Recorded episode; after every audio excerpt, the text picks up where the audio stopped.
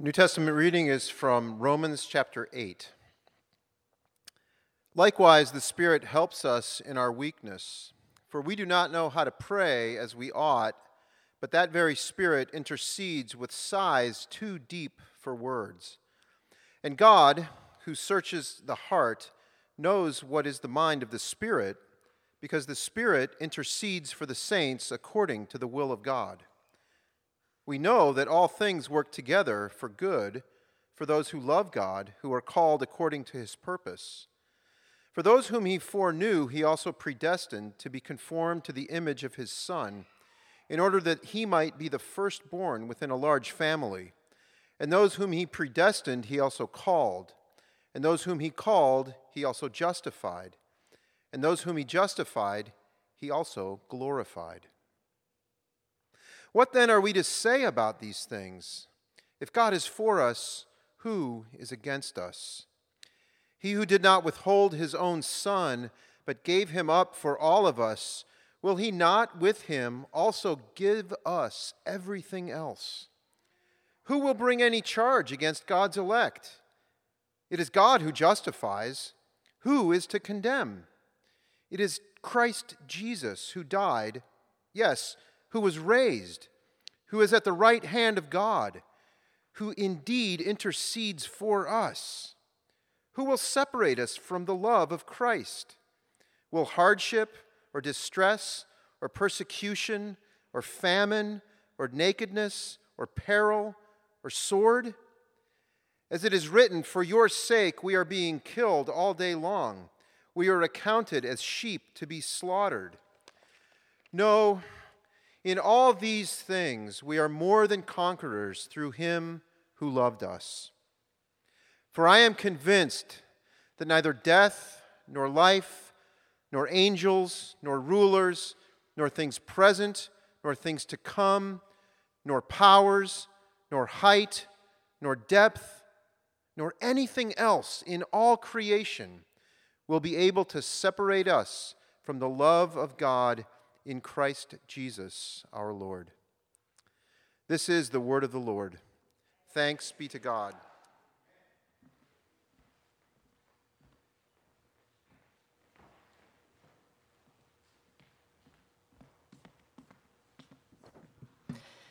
The gospel reading today is from Matthew chapter 13. Hear the gospel of our Lord Jesus Christ according to Matthew. He put before them another parable. The kingdom of heaven is like a mustard seed that someone took and sowed in his field. It is the smallest of all the seeds, but when it has grown, it is the greatest of shrubs and becomes a tree, so that the birds of the air come and make nests in its branches. He told them another parable. The kingdom of heaven is like yeast that a woman took and mixed in with three measures of flour until all of it was leavened. Jesus told the crowds all these things in parables. Without a parable, he told them nothing. This was to fill, fulfill what had been spoken through the prophet I will open my mouth to speak in parables. I will proclaim what has been hidden from the foundation of the world. This is the gospel of the Lord.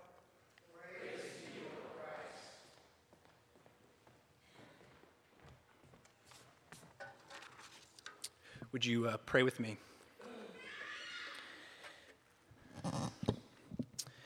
May the words and meditations of all of our hearts be acceptable and pleasing in your sight, O Lord, our rock and redeemer. Amen.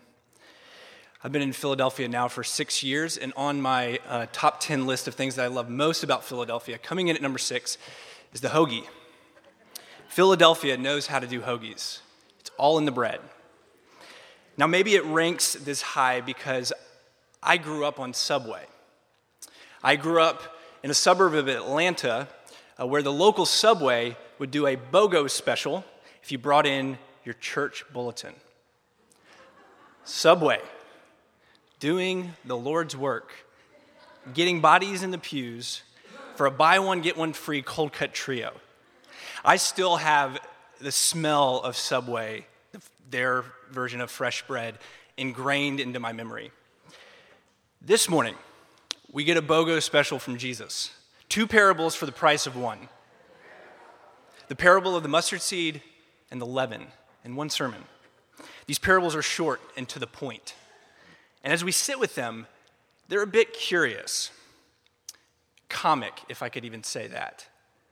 But somebody else says that as well. Frederick Buechner, a Presbyterian minister and a prolific author, in his book, Telling the Truth The Gospel as Tragedy, Comedy, and Fairy Tale, he says this I think that parables can be read as jokes about God, in the sense that what they are essentially about is the outlandishness of God who does impossible things with impossible people.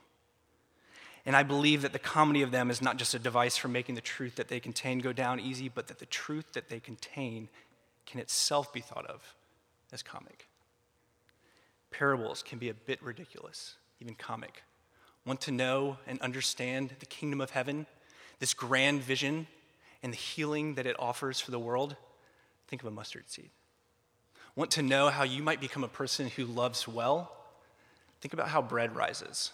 Smell the hoagies, the outlandishness of the God who does impossible things with impossible people. These twin parables, like a couplet in poetry, saying the same thing, but together they say it better. And here is my outlandish point that I want us to see from these parables God begins where you are and it invites you to where He's going and sustains you all the way through. God begins where you are, invites you to where He's going, and sustains you all the way through. First, let's begin with God beginning where we are. My wife Mary works um, at the HMS school, which is here in the neighborhood. It's a school for kids with cerebral palsy. It's uh, located just off of Clark Park. And every Friday, they bring in speakers from around the city. They've brought in uh, lawyers, they've brought in the mayor, they've brought in players from the Flyers, They've brought in um, chefs. And they bring in, them in to share about what they do. And it gives the kids an opportunity to learn about the community. And it gives the community an opportunity to learn about these kids. And this one kid, Joey, he has a go to question, his go to interview question. This is what he asks every time, without fail What makes you smile? That's the best question because it gets right to the point of things. It cuts right to what makes you tick? What do you enjoy? What do you enjoy about what has been given to you in your day to day? I love listening to people talk about what they love, not just because they come alive, um, they brighten, but because you learn so much. You get the details. It could be about gardening, it could be about baking, it could be about sci fi. When someone talks to you about what they love, they give you the nuances, they give you the subtleties you learn so much more. The best teachers are the ones who love their subject. In these two little parables, we get Jesus talking about what he loves. He loves the kingdom, he loves what God is up to in the world, he loves God's people, he loves the birds that he made, and we get all the details that we so often miss. Jesus says, The kingdom of heaven is like a mustard seed a mustard seed, proverbially known for how small it is, how tiny. Now, here are the stats about a mustard seed one millimeter in diameter. It, t- it would take about 725 of these seeds to fill up a single gram. This is like way smaller than even table salt. And yet it grows to about 10 feet in height rather quickly and has large leaves a mustard seed, something so insignificant in appearance. You spill some of it, you don't even think twice about just scraping it to the, to the floor. This tiny, insignificant mustard seed. This is the mural of the kingdom. And what we are meant to see is not just about size, it's there, small to large, but it's about the power that's in this insignificant beginning. The beginning of this mustard seed, overlooked, ordinary, yet growing to the tallest in the garden. Jesus, is, of course, is speaking to a crowd who is waiting for a new beginning. They have been waiting for God to act, waiting for change to come, waiting for his kingdom to arrive and in its fullness. And Jesus has been saying that this new beginning has come, that it's come in him. But here's the thing about Jesus here's the narrative that's been circulating about him. Can anything good come out of Nazareth? Isn't this Joseph's son, the carpenter? But now he's stepping forward as God's son? There's one who proclaims that he's bringing the good news to the poor. Does he not realize that he's the poorest of all? Ins- this insignificant, ordinary son of a poor carpenter is the one in whom God's kingdom is coming. If this is how God does his business, this says that God begins where we are. If this, if Jesus is how God is bringing about his promised kingdom, his promised future, it says God comes to us.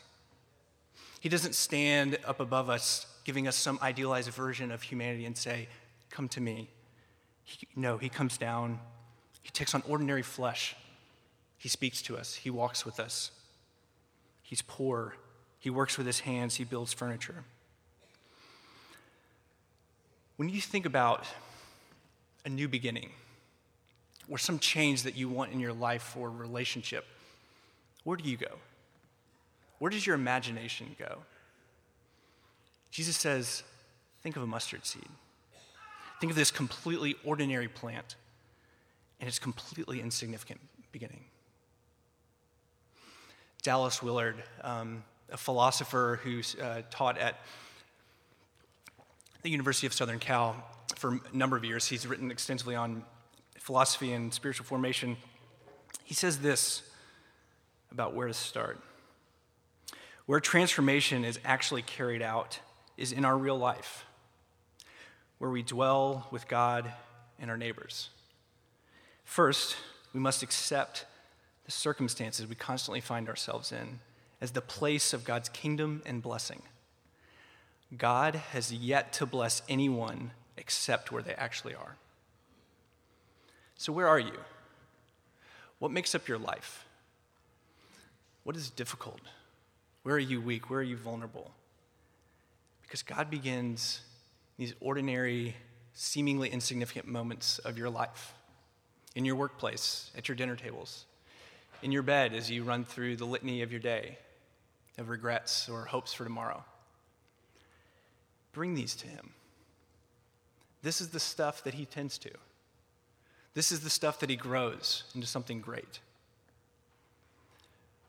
But don't do it like we usually bring problems. If I come to you with a problem that I have, I can guarantee you I'm going to come until I won't come until some understanding that I have of it, until some grasp that I have of my issue, so that it appears that I'm a little bit more put together. That's how I'm going to come to you. Don't come to God like that. Come to God with whatever you have. Actually, the less put together, the better. The smaller, the better. Come to God like this. And then come to one another like this. Because God begins where we are, the ordinary mess and stuff of our lives. God begins where we are, but He also invites us to where He's going. We might have expected God's kingdom to be this regal oak or this uh, magnificent cedar or maybe a California redwood. Instead, we get a mustard. It's not even a tree, it's just a plant that can grow to the greatest of all vegetables. It's comedy. It really is. The kingdom of God in its fullness, and it's a large vegetable plant. But it's just enough for the birds. Our denomination held its uh, national gathering this past week, and um, at one of the worship gatherings, uh, the pastor actually preached on this parable. And he said this about the greatness of a mustard seed, or of the mustard plant. Mustard's greatness has much to do with its versatility. It can thrive in sun or shade, in acidic or alkaline soil alike, in conditions that might seem inhospitable. And in how it grows and what it grows into, we have a sign of enough and more than enough.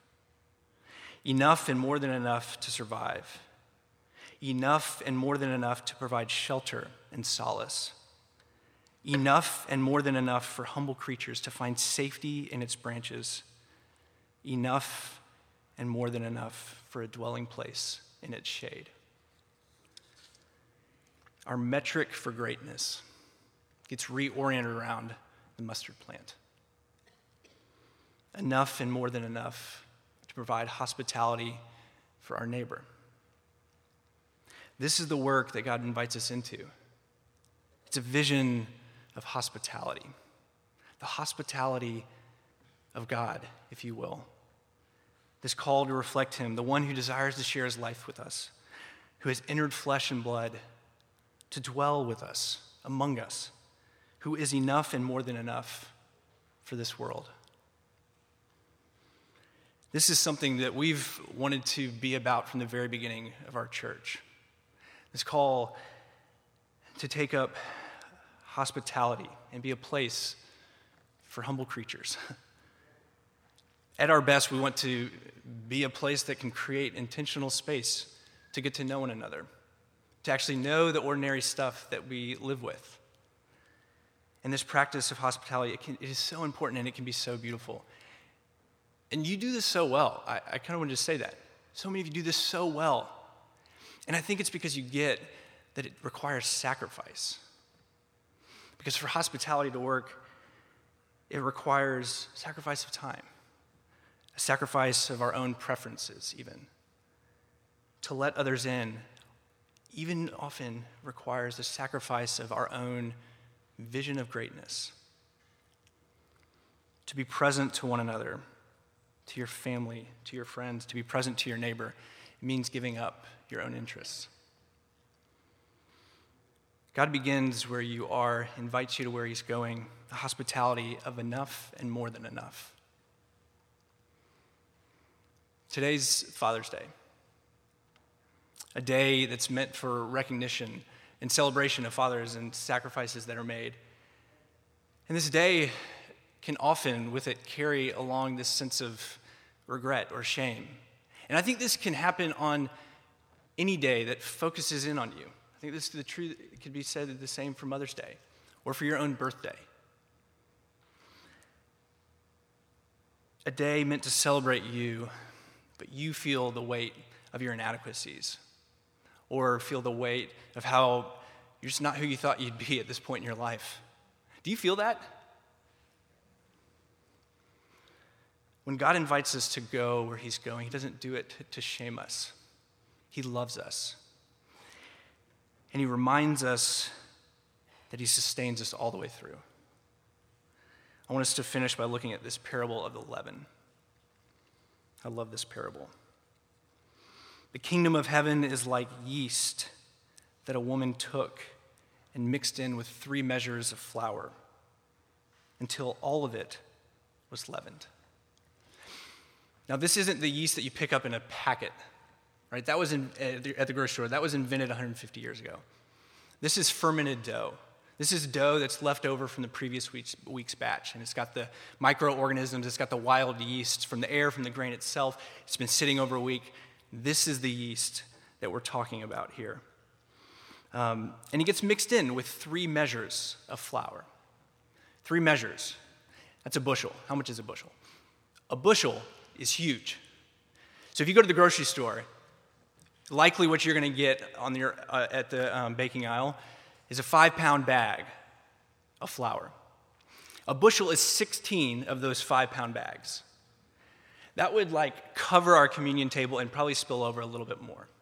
And then once you add the seven gallons of water that you need to make your country loaves, you're dealing with about 140 pounds of dough. This isn't just for the family, this is feeding the whole village. Now, once you mix the fermented dough in with the flour and the water, it now just becomes leavened dough. It all gets mixed in there together. You're not even able to see the leaven anymore, it's hidden, but it's at work. The kingdom is like this hidden, indistinguishable, alive, and at work, growing. The very thing that Jesus says is at work in our world and in our lives is hidden. And this so often seems to confirm our doubts and our fears of whether God can actually do the impossible with us. But how does bread rise? Leave it to the priest who is also a baker to make this connection Robert Farrar Capon.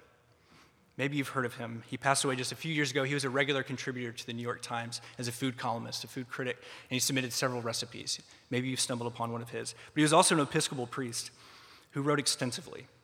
And his book on the parables has uh, been sort of a, um, a foundation for this sermon series. And so I have him to thank for this connection. How does the kingdom expand? How does yeast lighten dough? by filling it with thousands of tiny pockets of carbon dioxide. And how do those pockets of gas cause bread to rise? By expanding them when heated. Behold, therefore, the way the imagery of the leaven reflects and refracts Scripture's other references to warm carbon, dioxide. That is, to breath, both divine and human.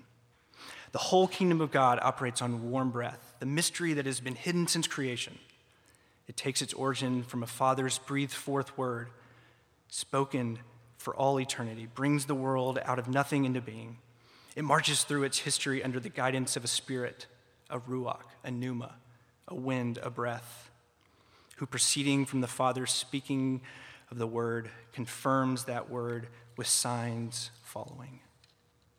And the imagery grows more and more complex. Jesus breathes out the Spirit upon his disciples after his resurrection. After he has ascended, he sends the same Spirit upon the church as a rushing mighty wind. And finally, when the church goes forth to announce the leavening of the world by all of this Trinitarian heavy breathing, it is by yet more warm breath, even by hot air, that the proclamation is made. For after the world by wisdom knew not God, it pleased God by the foolishness of preaching to save them that believe. Friends, your life in Christ is not sustained by your efforts, your sacrifices, or your best intentions. No, your life in Christ is sustained by the breathing in and out of God Himself. His life sustains your life. He invites us. He begins where we are, invites us to where He's going, and He sustains you by His very life and breath. In the name of the Father, and of the Son, and of the Holy Spirit. Amen. Let's pray. Father, we, we welcome your breath into this place, uh, that you would breathe life into us, that we might know the saving mercies of Jesus our Savior, that we might be enlivened uh, to take up uh, this place where you're going of hospitality, of opening up our lives to one another sharing of the life that you've given. And so we ask that you would continue to meet us, continue to meet us in our worship as we come to your table, and meet us as we go in our weeks. Amen. The offering is a time when we reflect on what God is teaching us. We offer our hearts, our gifts, and our lives to God. Let's do that now.